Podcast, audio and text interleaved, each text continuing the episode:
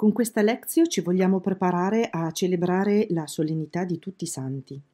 Quindi iniziamo come sempre invocando lo Spirito Santo. Vieni, Santo Spirito, manda noi dal cielo un raggio della tua luce. Vieni, Padre dei poveri, vieni, Datore dei doni, vieni, luce dei cuori. Consolatore perfetto, ospite dolce dell'anima, dolcissimo sollievo nella fatica riposo, nella calura riparo, nel pianto conforto. O luce beatissima, invadi nell'intimo il cuore dei tuoi fedeli. Senza la tua forza nulla è nell'uomo, nulla senza colpa. Lava ciò che è sordido, bagna ciò che è arido, sana ciò che sanguina. Piega ciò che è rigido, scalda ciò che è gelido, drizza ciò che è sviato. Dona ai tuoi fedeli che solo in te confidano i tuoi santi doni dona virtù e premio, dona morte santa, dona gioia eterna. Amen. E ci leggiamo le letture della solennità. Dal libro dell'Apocalisse di San Giovanni Apostolo. Io Giovanni vidi salire dall'Oriente un altro angelo con il sigillo del Dio vivente e gridò a gran voce ai quattro angeli ai quali era stato concesso di devastare la terra e il mare. Non devastate la terra, né il mare, né le piante, finché non avremo impresso il sigillo sulla fronte dei servi del nostro Dio. E udì il numero di coloro che furono segnati con il sigillo. 144.000 segnati provenienti da ogni tribù dei figli di Israele. Dopo queste cose vidi Ecco una moltitudine immensa che nessuno poteva contare, di ogni nazione, tribù, popolo e lingua. Tutti stavano in piedi davanti al trono e davanti all'agnello, avvolti in veste candide, e tenevano rami di palme nelle loro mani.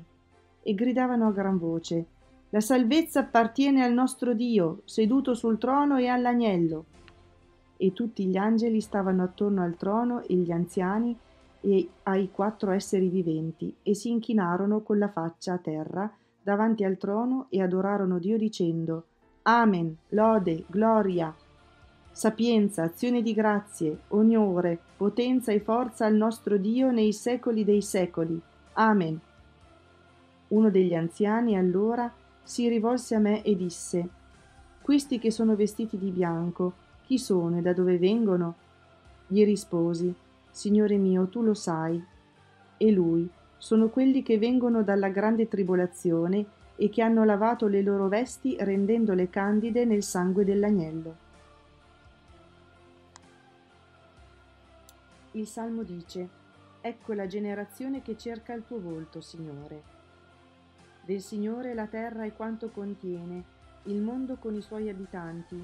È Lui che l'ha fondato sui mari e sui fiumi l'ha stabilito chi potrà salire il monte del Signore? Chi potrà stare nel suo luogo santo? Chi ha mani innocenti e cuore puro, chi non si rivolge agli idoli. Egli otterrà benedizione dal Signore, giustizia da Dio, sua salvezza. Ecco la generazione che lo cerca, che cerca il tuo volto, Dio di Giacobbe. Dalla prima lettera di San Giovanni Apostolo.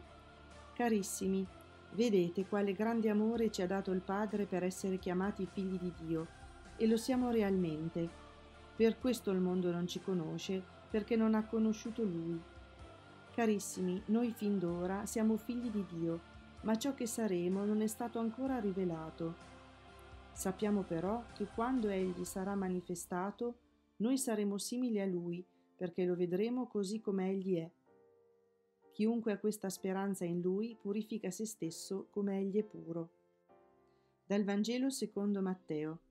In quel tempo, vedendo le folle, Gesù salì sul monte, si pose a sedere e si avvicinarono a lui i suoi discepoli. Si mise a parlare e insegnava loro dicendo, Beati i poveri in spirito, perché di essi è il regno dei cieli. Beati quelli che sono nel pianto, perché saranno consolati. Beati i miti, perché avranno in eredità la terra. Beati quelli che hanno fame e sete della giustizia, perché saranno saziati. Beati i misericordiosi, perché troveranno misericordia. Beati i puri di cuore, perché vedranno Dio. Beati gli operatori di pace, perché saranno chiamati figli di Dio. Beati perseguitati per la giustizia, perché di essi è il regno dei cieli. Beati voi quando vi insulteranno, vi perseguiteranno e mentendo diranno ogni sorta di male contro di voi per causa mia. Rallegratevi ed esultate, perché grande è la vostra ricompensa nei cieli.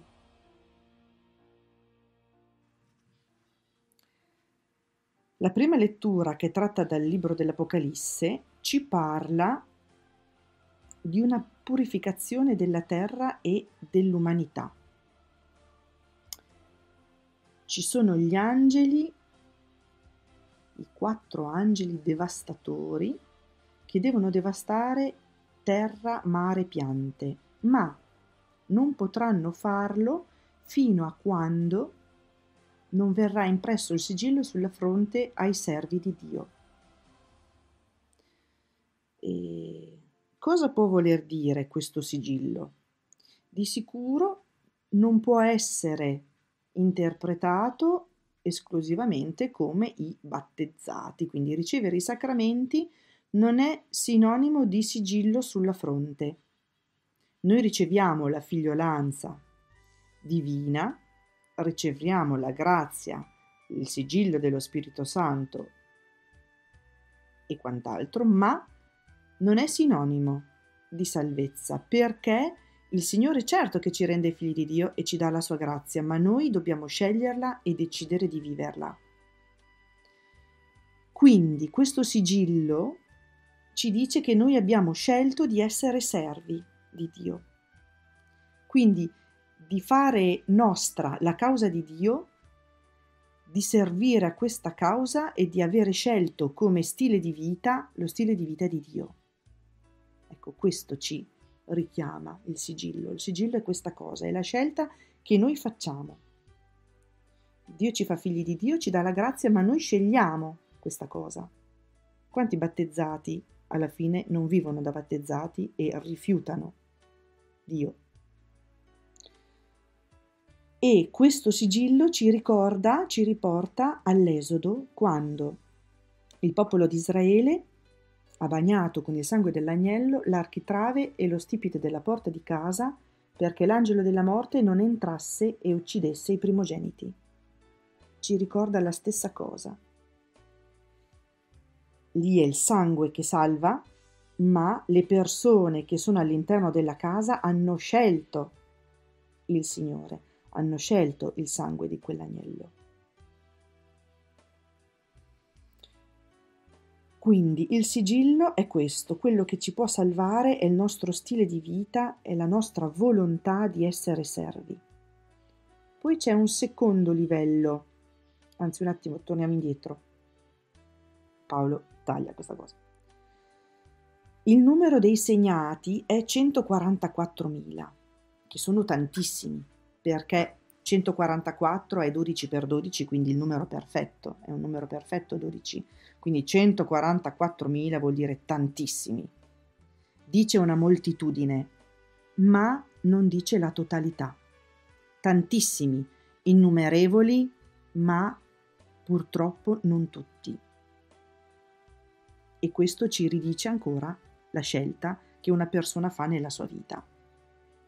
Più sotto si parla di persone con una palma in mano, e questi sono una moltitudine incalcolabile che vengono da ogni parte della terra, da tutte le razze, da tutte le nazioni, che parlano lingue diverse, ma sono quelli che vengono dalla grande tribolazione e che hanno lavato le loro vesti nel sangue dell'agnello. Questi hanno un sigillo di sangue. Sono stati lavati nel sangue dell'agnello, ma hanno pagato la loro veste bianca con il loro sangue. Quindi ci sono gradualità, gradi diversi eh, di sigilli. C'è il sigillo appunto di chi sceglie il Signore e lotta per vivere secondo lo stile di Dio e per essere servo. E poi c'è un servizio che viene chiesto a tanti, ma non a tutti, di quelli già salvati, che è il servizio del martirio, il dono estremo della vita. non è di tutti, ma di tanti. E se in passato era più facile vedere i martiri, cominciamo a guardarci in giro oggi. Quello che è successo ieri in Francia, che appunto tre cristiani sono stati uccisi in chiesa, semplicemente perché erano in chiesa ed erano cristiani. È vero che è un martirio, se volete, inconsapevole, ma uno dona la vita perché è cristiano. Ci sono dei martiri che uno sa che finirà male, per cui sa che se continuerà a professarsi cristiano e a vivere eh, fedelmente il Vangelo, finirà ucciso. Ma c'è anche chi viene ucciso semplicemente perché è cristiano. Questo è lavare le proprie vesti nel sangue dell'agnello. È un dono di tanti, ma non di tutti, neanche tra i salvati, neanche tra i santi. Non tutti i santi sono martiri ma tutti i santi hanno vissuto un martirio, c'è il martirio bianco che ci viene eh, narrato nel Salmo e nella prima lettera di San Giovanni Apostolo. Nel Salmo si dice: Chi potrà salire il monte del Signore? Chi potrà stare nel suo luogo santo? Chi ha mani innocenti e cuore puro, chi non si rivolge agli idoli. Questo è il martirio bianco. Pensate alla corruzione nella quale viviamo. Avere cuore puro e mani innocenti vuol dire non frodare, vuol dire non fare scelte che eh, cadono sulla vita degli altri. Ah, io voglio ottenere eh, questa cifra così alta per cui sfrutto fino al midollo osseo le persone che lavorano per me, se stanno male non importa. No, la mia ricchezza non deve andare a discapito della vita di chi lavora per me. Ecco il martirio bianco. E uno che ragiona in questi termini viene deriso, perché viene considerato stupido in quanto pensa al bene degli altri e non al suo esclusivo interesse. Questo è un martirio bianco. E chi non si rivolge agli idoli? Quanti idoli che abbiamo? a partire dal denaro, dal benessere, dalla cura della mia persona, che non vuol dire curarsi per stare bene, no? quelle cure smodate, insensate che uno può avere di se stesso come se fosse l'unica realtà al mondo. O l'idolatria della propria fasulla libertà. Io faccio quello che voglio, indipendentemente dagli altri. Quante idolatrie per cui non avere altri idoli ma avere soltanto Dio come divinità vuol dire sposare uno stile di vita, di amore, di dono, di cura, di attenzione, di giustizia, di equità, gratuitamente. Ecco il martirio bianco, che oggi è una cosa così fuori dal concetto eh, sociale che non è assolutamente capito, anzi è fonte di derisione e anche di, di violenza. E San Giovanni ci dice che vedete quale grande amore ci ha dato il Padre per essere chiamati figli di Dio e lo siamo realmente. Per questo il mondo non ci conosce, perché non ha conosciuto Lui. San Giovanni ci dice che noi siamo nati dalle mani di Dio, siamo Made in God, se si potesse mettere un, un'etichetta stampata da qualche parte su di noi. Siamo stati fatti a mano, ci dice il libro della Genesi, quando Dio ha preso del fango, ha fatto una statuina, l'ha plasmata e poi ha soffiato il suo spirito nelle narici e quella statuina è diventata un essere vivente. Quindi da Dio abbiamo ricevuto la vita biologica, perché siamo stati creati dalle mani di Dio, e abbiamo ricevuto la figliolanza divina col sangue dell'agnello. Gesù ci ha salvato con il suo sangue, con la sua morte e risurrezione. E come il nostro corpo si nutre di cibo eh, materiale, pane, pasta, carne, verdura, frutta, così il nostro corpo spirituale si nutre di Spirito Santo, Eucaristia, parole di Dio e tutti i sacramenti che ci sono messi a disposizione. Ricevere, accogliere, scegliere lo Spirito Santo, scegliere la vita di Dio, ci rende simili a Lui e se il mondo che viene eh, identificato come il peccato non ci riconosce è perché non conosci Dio. Ma questo mondo potremmo essere noi, noi non conosciamo Dio e quindi non conosciamo noi stessi, non ci riconosciamo come figli di Dio. Il non conoscere Dio ci porta a fare delle scelte non in sintonia con, quello, con quelle di Dio. E il Vangelo che ci presenta le beatitudini è un Vangelo splendido, non è certamente un inno alle disgrazie, beati disgraziati, che va bene così, alla sofferenza nel senso più bieco e squallido del termine, ma è un inno alla vita di Dio, alla legge di Dio, al mondo inteso con la mente di Dio. Proviamo a sviscerarle queste beatitudini in modo ovviamente semplice ma comprensibile. Beati poveri in spirito, non è beati poveri, perché allora sarebbe un inno ai disgraziati, alle disgrazie. Viva le disgrazie, che bello, facciamoci del male. No, non è quello.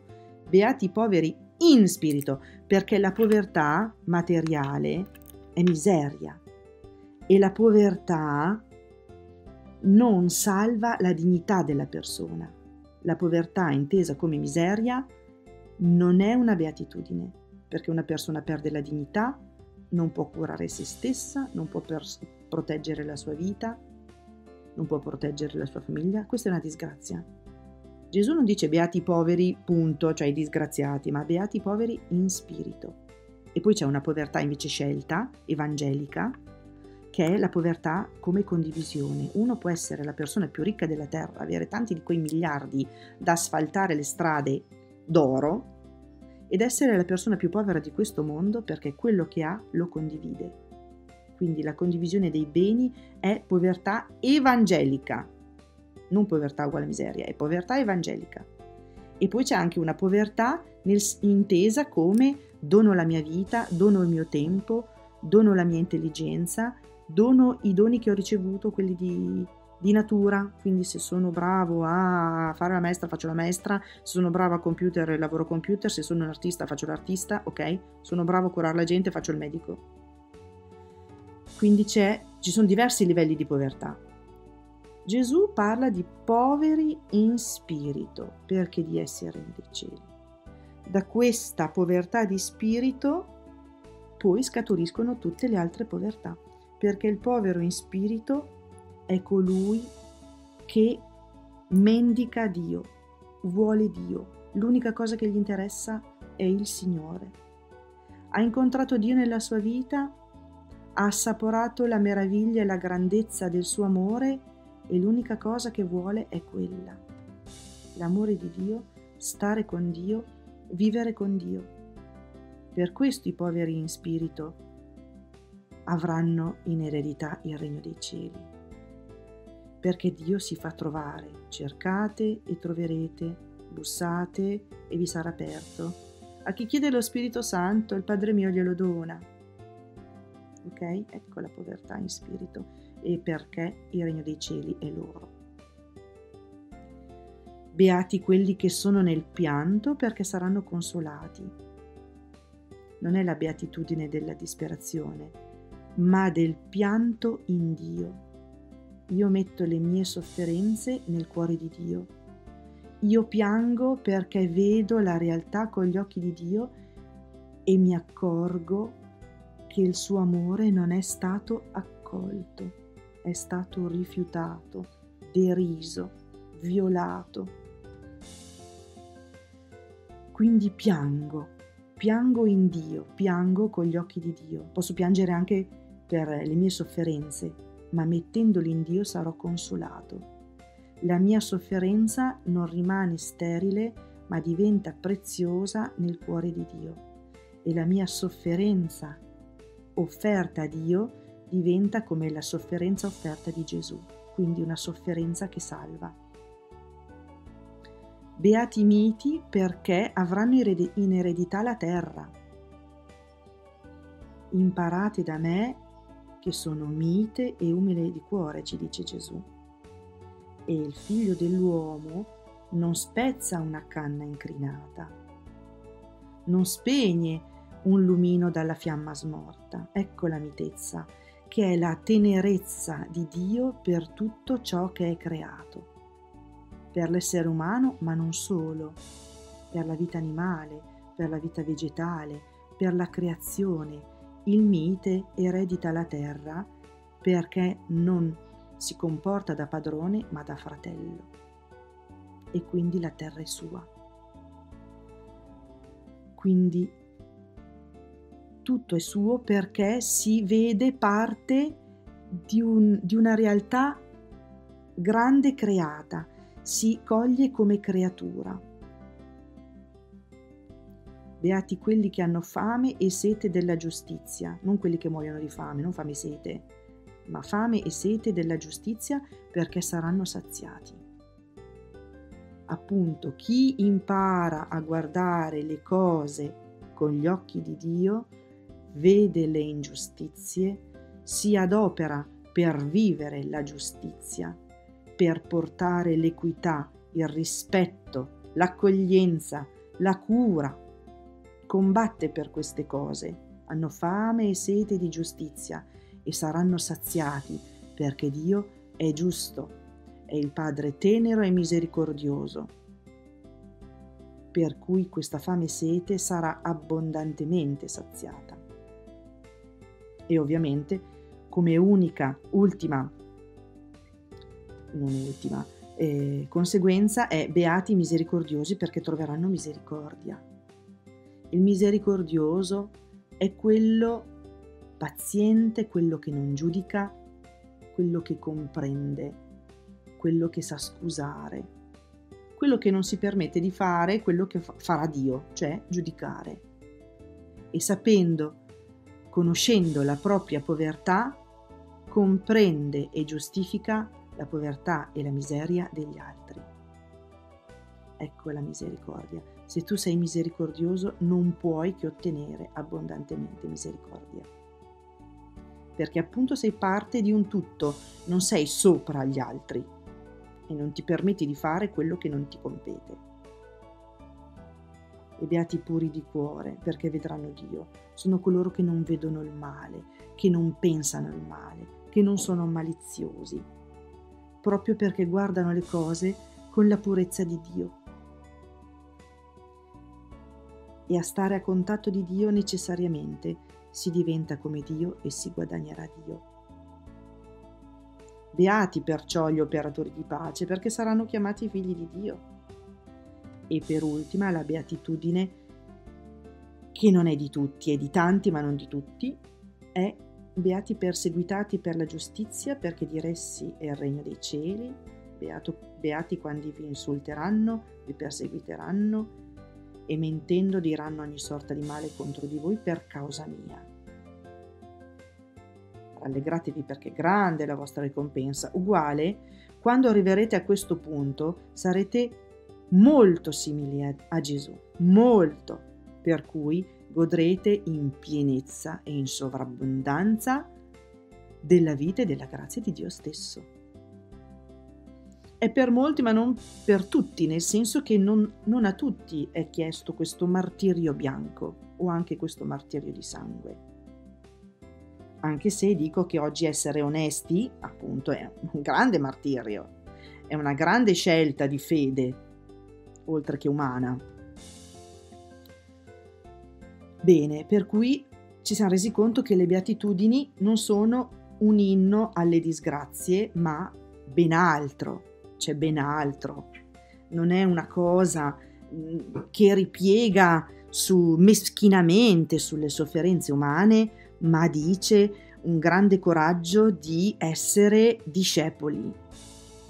Io mi sono lasciato toccare dall'amore di Dio e l'unica cosa che voglio è questo amore, costi quel che costi, è la familiarità di stare in continuo contatto con il cuore di Dio. E stando a contatto con Dio non posso che assomigliare a Lui. È un po' come i figli adottivi. Io ho un bambino a scuola che è adottato, ovviamente, che è identico al suo padre adottivo. Ma mi spiegate cosa c'entra la genetica con un bambino adottato? È questione di amore. Più io amo una persona e mi lascio amare da questa persona, più gli assomiglio. Ecco la beatitudine. Ed ecco il regno di Dio pensato da Gesù. Ha proclamato le beatitudini per instaurare il regno di Dio in questo modo. E invece qual è stato il risultato? Che l'hanno ammazzato in croce. E Gesù ci ha salvato e ha instaurato il suo regno attraverso assolutamente una morte violenta, ma che ha portato una vita senza fine. Ecco cosa vuol dire celebrare la solennità dei santi, che non è soltanto ricordare i nostri santi patroni preferiti, che può essere San Giovanni Paolo II, Padre Pio, Giovanni Bosco, chi più ne ha più ne metta, non è soltanto una memoria di questi santi, ma è un monito alla nostra di santità, alla nostra scelta di vita come discepoli e quindi come cristiani. Buona solennità a tutti.